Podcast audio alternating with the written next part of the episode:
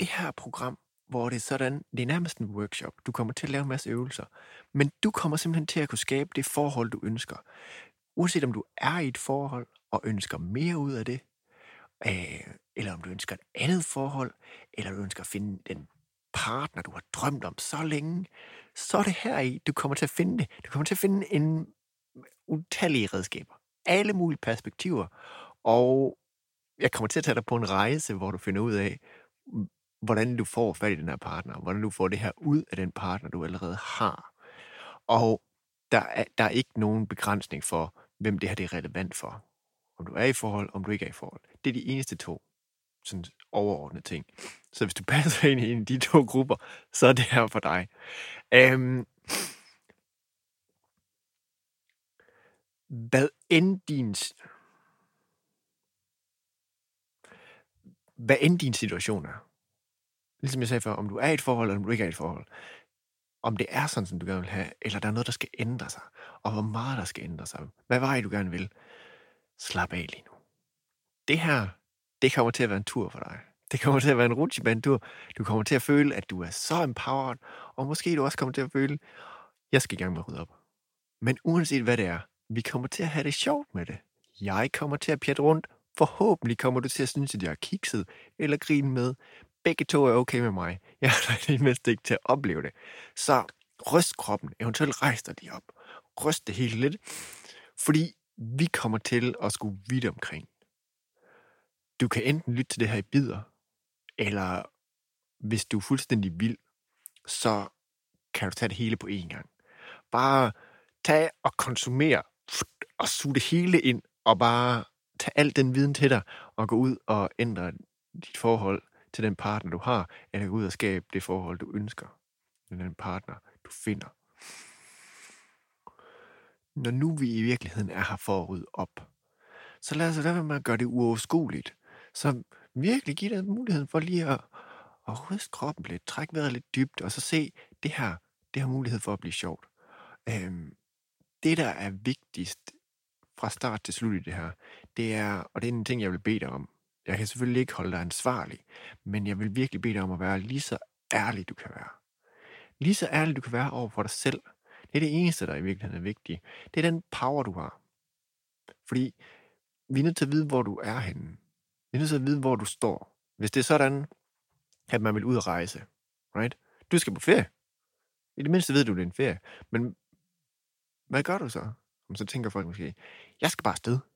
Jeg skal pakke en taske. Jeg skal gøre alle de ting. Folk er selvfølgelig forskellige, så de starter forskellige steder. Men hvis du ikke ved, hvor du skal hen, hvordan, hvordan kan du så tage nogle valg? Men det kan man ikke. Men du siger, jeg ved det, Andreas. Jeg skal have det her forhold. Der skal den her partner til. Jeg skal have det her ud af min partner. Og der skal sådan og sådan og sådan. Det er vanvittigt godt. Så ved vi, hvor vi skal hen. Men hvis du ikke ved, hvor du er lige nu, hvis du ikke ved, hvor du er, hvordan, hvordan kan vi så, så, så kan vi ikke vide, hvordan vi kommer derhen.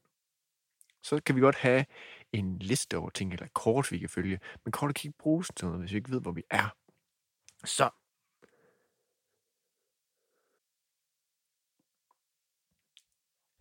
jeg har tilladt mig at lave det her emne her. Jeg coacher ikke. Jeg, altså forhold. Øhm, og jeg, jeg er heller ikke parterapeut. Hvorfor tillader jeg mig at være autoritet her? Det kommer egentlig fra, at jeg snakker med rigtig, rigtig mange mennesker. Hver eneste dag snakker jeg med mange mennesker. Har nærmest, I don't know, næsten tusind samtaler om året. Måske endda mere. Ja, tæt på 12-1500 om året samtaler.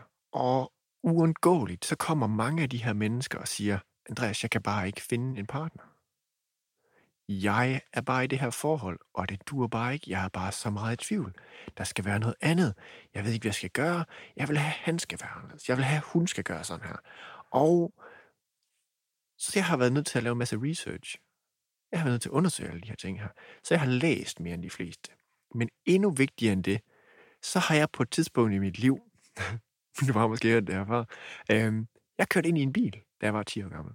Så hele højre side af mit ansigt, det blev skåret op. Så jeg så helt herrens ud i lang tid. Det var sådan, jeg oplevede det.